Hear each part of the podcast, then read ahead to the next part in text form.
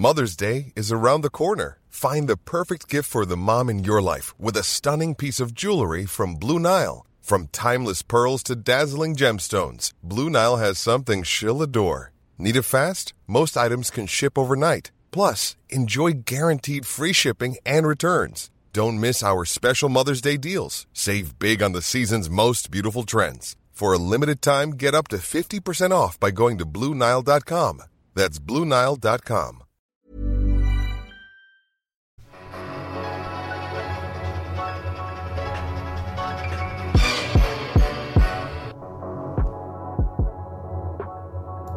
Salut à toutes et à tous, bienvenue dans One and Done, votre podcast draft pour le site d'Unkebdo. Au micro, super content de vous retrouver pour un nouveau numéro de One and Done.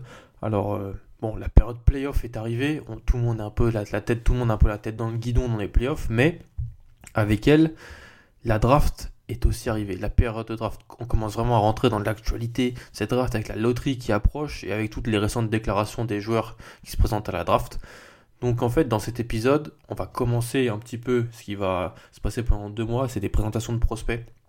On va essayer de faire ensemble, que je vais faire avec tous les matchs que j'ai pu regarder, les notes que j'ai pu prendre pendant ces, 5-6 mois de compétition. Et donc dans ce deux, deux, prospects aujourd'hui et après, à la fin d'épisode, je réagirai à deux trois questions que j'ai eues sur la publication de mon board. Donc les joueurs dont on va parler aujourd'hui, Kevin Porter Jr. de USC, Carson Edwards de Purdue. Et voilà. C'est les deux joueurs dont on va parler. Je ne sais pas pourquoi on attendait un troisième joueur. On parlera de plein d'autres joueurs d'ici la fin de la draft. On parlera d'autres d'autres joueurs dans la fin du podcast, mais vraiment plus rapidement. D'ailleurs, si vous avez des questions, n'hésitez pas. Je prendrai le temps avec plaisir d'y répondre dans tous les épisodes après, les, après le moment où les questions seront posées. C'est vraiment super intéressant. Je remercie d'ailleurs euh, le compte FR de, de, de m'avoir posé une question sur Daniel Gafford notamment. Euh, plein d'autres gens qui posent des questions et donc c'est vraiment super sympa. La communauté commence un peu à grandir. Et si on peut vraiment organiser, parce qu'il n'y a rien de plus subjectif que la draft, il y a personne n'a vraiment raison, n'a vraiment tort quand on parle de la draft, sauf pour quelques cas précis. Donc avoir des avis qui divergent, des débats, c'est très intéressant quand on reste dans la courtoisie. Et on essaie de toujours rester dans cette courtoisie mutuelle, donc c'est intéressant. On va pas perdre de temps. On va commencer par Kevin Porter Jr., le joueur de USC. J'en avais déjà parlé dans un épisode début janvier. En fait, un épisode où j'avais parlé de Bol Bol et de lui et des potentielles fins de saison de ces deux, deux prospects-là. En fait, Kevin Porter Jr. a eu des blessures et des soucis, des soucis comportement en quelque sorte. Donc on pouvait se poser la question s'il allait encore rejouer cette année avec USC. Il a joué encore avec USC. Et donc on en reparle cette année pour un profil un peu plus complet. Kevin Porter Jr., il fait 1m98, 90 kg, une envergure à 2,10. C'est vraiment un poste 2-3 de formation. C'est un joueur qui est né en 2000, donc c'est un freshman du côté de USC. Et c'est un joueur super intéressant dans cette classe car c'est un joueur qui, qui déjà ne laisse pas indifférent. Ses supporters, dont je fais partie, parlent d'un joueur au flash et au potentiel impressionnant digne d'un top 5 de draft. Ses adversaires parlent d'un joueur euh, YouTube en quelque sorte et d'un caractère pas toujours hyper professionnel. Je suis dans la première case. Je crois beaucoup en Kevin Porter Jr. J'ai envie de, croire en lui. Et comme je vais le répéter jusqu'au jour de la draft, c'est-à-dire euh, mi-juin 2019, je crois encore plus en lui dans une classe aussi faible derrière Zion. C'est-à-dire que il y a tellement personne qui me fait vraiment dire je suis le deuxième meilleur joueur de cette draft que Kevin Porter Jr. gagne des points et automatiquement il monte. Quelque chose de très important avec Kevin Porter Jr. et je vais le dire et on le dit pas assez. Quand on évalue des joueurs pour la draft, on évalue des joueurs, pas des classements ou des notations de lycéens. Et je pense que c'est très intéressant quand on parle de Kevin Porter Jr. face aux autres ailiers freshman de sa classe. Dans les classements ESPN et, 24-7 Sport et Rivals notamment, il était derrière Romeo Langford, derrière Keldon Johnson, derrière Nasir Little. C'est un peu les trois gros, les, trois ailiers qui étaient devant lui. Euh, freshman, même s'il faut rappeler que Kevin, Porter Jr. été joueur de l'année de l'État du Washington l'an passé, qu'il a fait une grosse, grosse année euh, senior de, de lycée. Mais j'ai l'impression que certains joueurs sont mis dans les mocks, les boards, en fonction de leur ranking lycéen. Et c'est toujours quelque chose qu'on a envie de faire, bien sûr, parce que ces, classements existent et ils avaient une raison d'être. Mais Kevin Porter Jr., il a rien à envier aux trois autres prospects cités précédemment, vraiment. Donc, attention, on évalue des joueurs et pas des classements des notations lycéens. Parce que Kevin Porter Jr., selon ESPN 24-7 Sports, il était 35, 40e joueur. Rivals l'avait 16e, mais c'est pas du tout comme Romo Langford qui était un top, top 10, Keldon Johnson qui était borderline top 10 et Nasser Little qui était top 5, top 3 même. Donc voilà. Son année à USC, Kevin Porter Jr., compliqué. Il a des compliqués. Il a joué une vingtaine de matchs. Il en a débuté 4. C'est le début de saison où il était titulaire. Il a eu aussi des soucis physiques et des soucis de comportement, comme je dis, qui ont, amené, qui ont amené des suspensions de la part de USC. En plus de ça, le jeu de mise en place n'a pas ne lui a pas tellement permis de pleinement s'exprimer. Alors je, suis désolé, je, vais, le je prends une chose à cœur avec une Porter Junior, qu'on me dise pas que s'il était si fort que ça, il aurait pu passer outre les mauvais schémas et les mauvaises rotations du, coach. Ce qui est extrêmement important euh, dans le basket, et surtout dans le basket universitaire, c'est ce que les Américains appellent guard play c'est-à-dire le, jeu des guards en quelque sorte. C'est pas tellement, on n'a pas vraiment une très bonne traduction et les Américains parlent aussi de bad, de bad guard play, donc de mauvais jeu des guards en quelque sorte. Et c'est c'est ce qui était vraiment le cas cette année à USC avec Elijah Weaver qui est un freshman et Derek Stanton qui jouait à Duke avant, qui a transféré.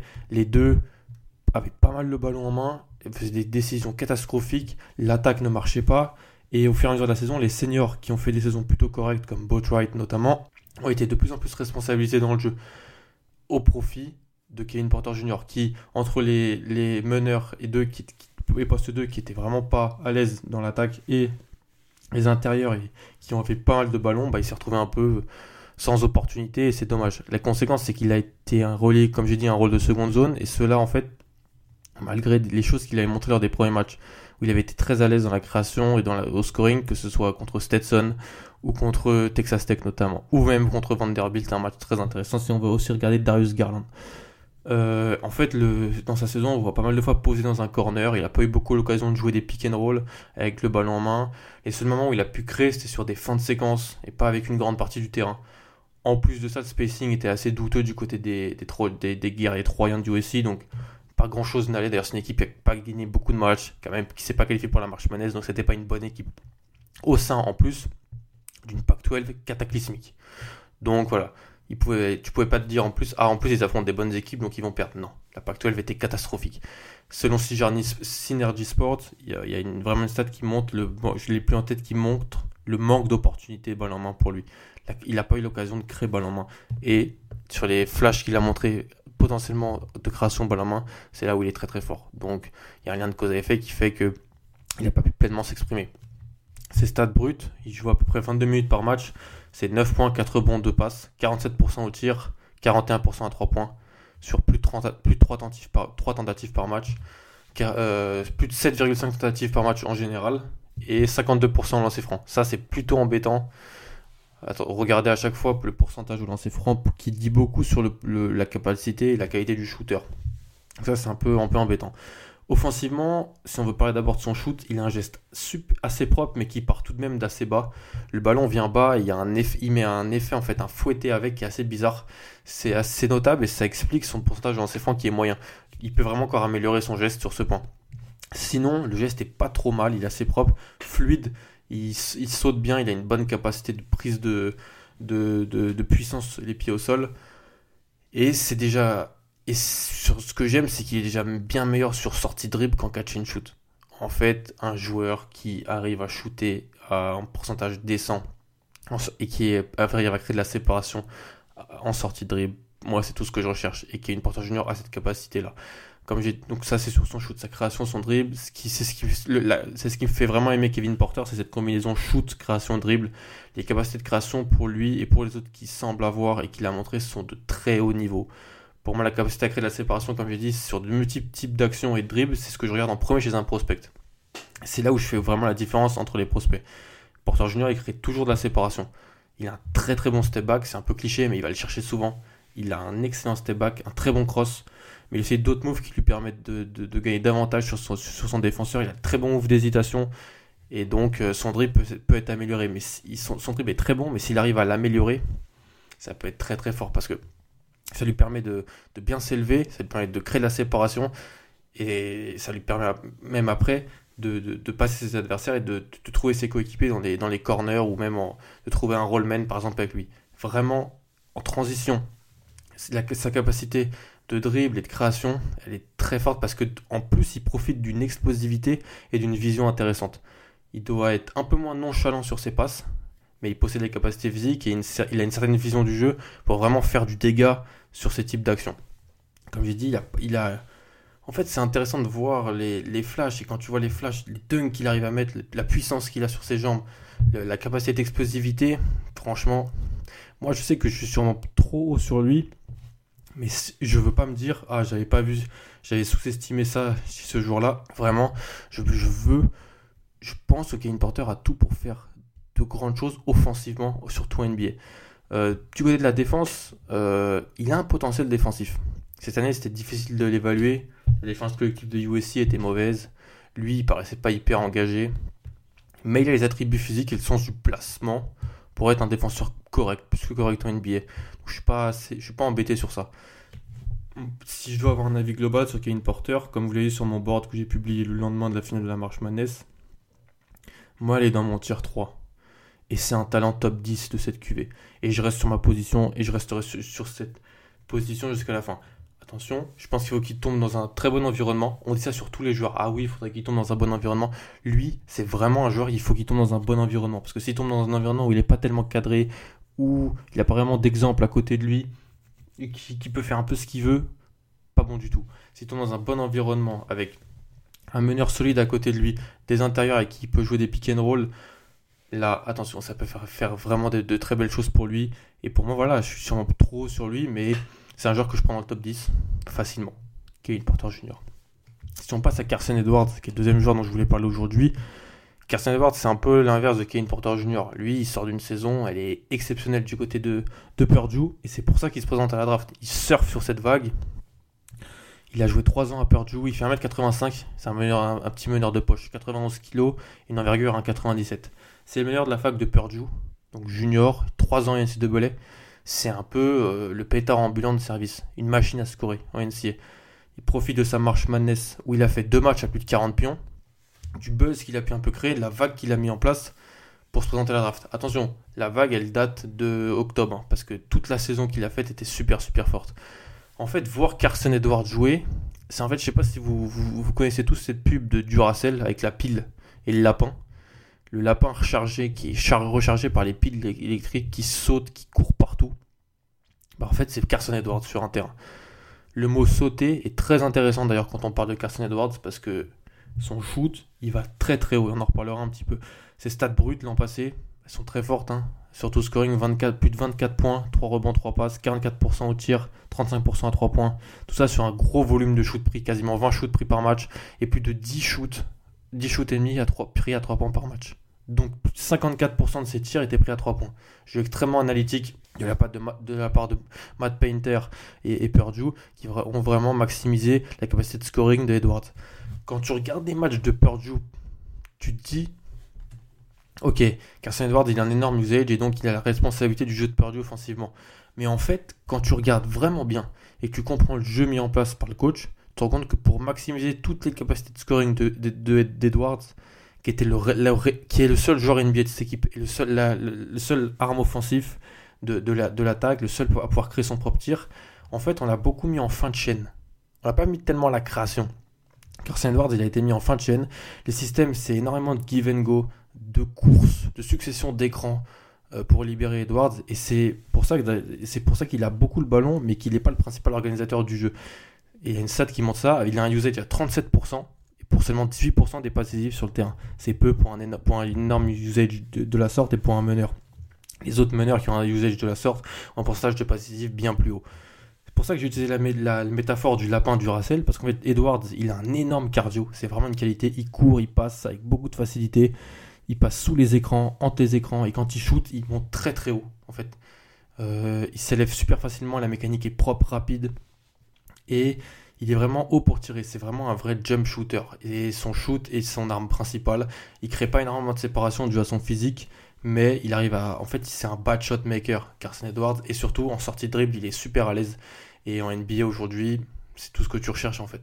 Est, c'est un, joueur qui peut shooter, qui est, à l'aise en, sortie de dribble et qui est plutôt rapide, qui peut sortir des écrans. C'est un joueur qui, qui va potentiellement avoir un impact dans une seconde unité. Il fait pas grand chose d'autre. Défensivement, il est limité par son physique. Le coach l'isolait vraiment et tentait de lui laisser le moins de responsabilité possible. Par exemple, contre Michigan State, il s'est pas du tout occupé de Cassius Winston en, défense. Contre Villanova, il s'est pas du tout occupé de Ty Jerome. Euh, contre Virginia, il s'est pas du tout occupé de Ty Jerome, il s'est pas occupé de, Phil Booth ou de Cole Gillespie euh, pour Villanova. Vraiment, on le masque, mais il a beaucoup de difficultés à faire de bonnes choses de ce côté du terrain. C'est pas du tout son fort. Euh, il subit. Et puis, ça, il veut pas se fatiguer. L'année dernière, il voulait pas se fatiguer. Comme je l'ai dit, tu prends quasiment 20 shoots par match. Il jouait, il un énorme temps de jeu. Il savait que s'il sortait, l'attaque aurait vraiment du mal. Donc, euh, pour, pour, il, se maximisait, il, se il maximisait son, son effort. Mais défensivement, ça, sera toujours un joueur négatif. Mais comme je l'ai dit, et comme on peut le voir déjà sur Twitter un peu, un joueur qui, c'est un joueur qui va apporter de l'attaque et du scoring en sortie de banc. Je pense que c'est, son rôle en fait à, Carson Edwards. C'est un joueur qui va mettre des paniers pour une seconde unité, off the dribble, capable de créer son tir et surtout de mettre des tirs difficiles. Donc voilà. Euh, si j'avais un peu, je l'avais mis dans, un, dans mon dernier tir la dernière fois, et donc c'est un joueur que tu peux, que tu peux voir sélectionné en, début de deuxième tour. Je pense que c'est, c'est un peu là, là où il va aller Carson Edwards. Les questions.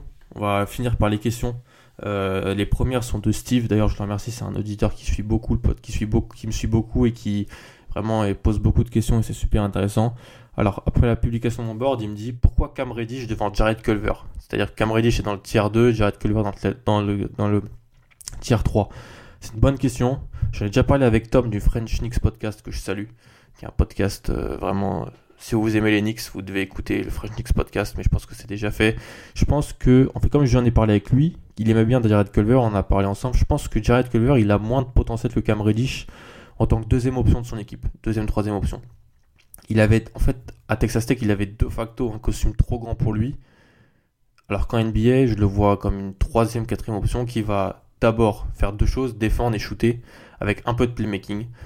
En fait, Tandis qu'en fait, et d'ailleurs ça s'est vu dans la phase de Texas Tech, il prenait trop de tirs, il avait bien sûr il, pouvait les mettre, il pouvait faire des différences 1 contre 1, mais c'était pas, il avait trop de responsabilités. Tandis qu'en fait Cam Reddish, j'ai plus d'espoir en le voir en deuxième option d'une équipe, sa combinaison de shoot extérieur, capacité à mettre le ballon au, sol et driver est intéressante. Et il y a des NBA moves que tu peux voir par, par moment qui peuvent te faire penser qu'il a ce potentiel-là. Donc c'est pour ça que je mets Cam Reddish devant, devant lui, j'ai plus d'espoir. C'est vraiment pour ça.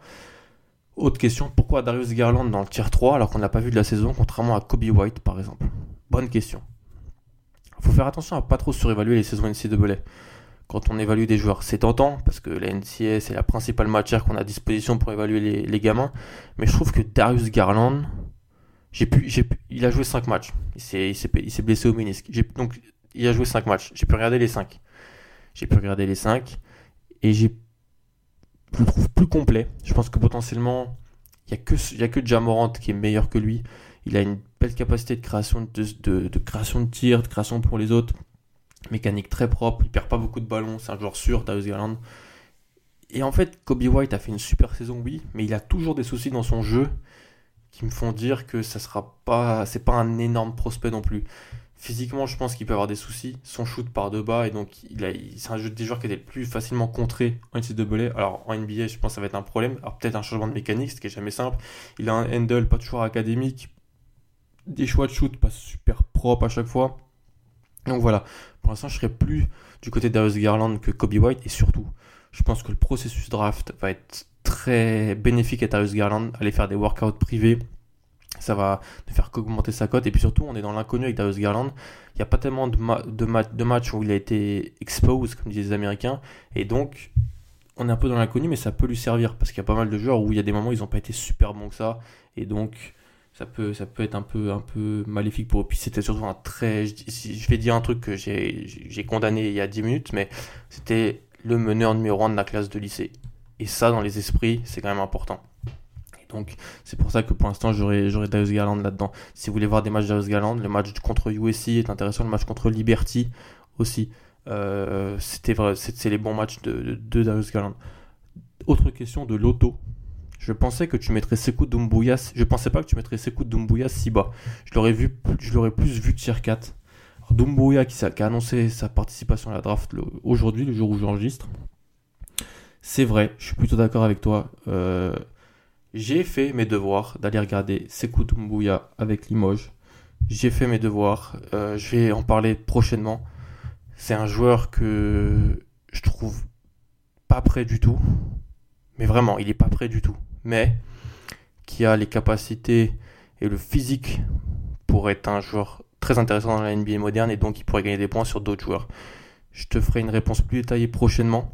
Parce que j'ai pas envie de te mentir, de, mentir, de dire si, si c'est ça, si j'ai vu deux matchs de lui, je peux pas encore me faire vraiment une, idée, mais c'est un joueur qui est pas prêt à jouer en NBA aujourd'hui, mais physiquement, les capacités qu'il a, les flashs aussi sont, sont très intéressants. Donc ouais, il pourrait, je pourrais le remonter dans, très prochainement. Voilà, j'espère que ça vous a plu. Euh, Kevin Porter Jr., Carson Edwards, que vous pouvez ajouter à la liste des, profils qui ont été faits. Matisse Tybalt au dernier épisode. On va, un peu essayer d'enchaîner la mécanique. Pour tout vous dire, j'étais en période d'examen euh, dernièrement et je suis en période de rédaction de mon mémoire. Donc, je suis un petit peu, peu sur, sur, sur, sur les dents, mais je vais avoir plus de temps pour. Euh, en fait, les joueurs, je les ai vus. Il faut que j'organise toutes mes notes de mes carnets et aussi que je, fasse des, des, des, des, podcasts avec qui je parle de qui, décider de ça. Un petit peu de, de, ça avant la draft. On a, on a quasiment deux mois de la draft, un peu, un peu moins même. Donc on va essayer de regarder le plus de joueurs possible et présenter. Si vous voulez des joueurs en particulier, n'hésitez pas. Et je pourrais éventuellement les sélectionner avant d'autres dont, dont j'avais prévu sur, sur, sur, mon calendrier. En tout cas, merci beaucoup. N'hésitez pas à partager, à suivre les autres podcasts d'Unkebdo, le podcast principal, euh, le podcast Roll de, de Pierre que je salue, qui est en période de playoff, qui ça se passe pas très bien en ce moment, mais on espère que ça va aller mieux pour, pour OKC et, et Russell Westbrook, Paul George et compagnie. Voilà, moi je vous dis salut, profitez bien des playoffs, et puis euh, salut. When you make decisions for your company, you look for the no-brainers. And if you have a lot of mailing to do, stamps.com is the ultimate no-brainer. It streamlines your processes to make your business more efficient, which makes you less busy. Mail checks, invoices, legal documents, and everything you need to keep your business running with Stamps.com. Seamlessly connect with every major marketplace and shopping cart. Schedule package pickups and see your cheapest and fastest shipping options from different carriers. With rates up to 89% off USPS and UPS rates. And with the Stamps.com mobile app you can take care of mailing and shipping wherever you are. Make the same no-brainer decision as over 1 million other businesses with stamps.com. Sign up with code program for a 4-week trial plus free postage and a free digital scale. No long-term commitments or contracts. That's stamps.com. Code program.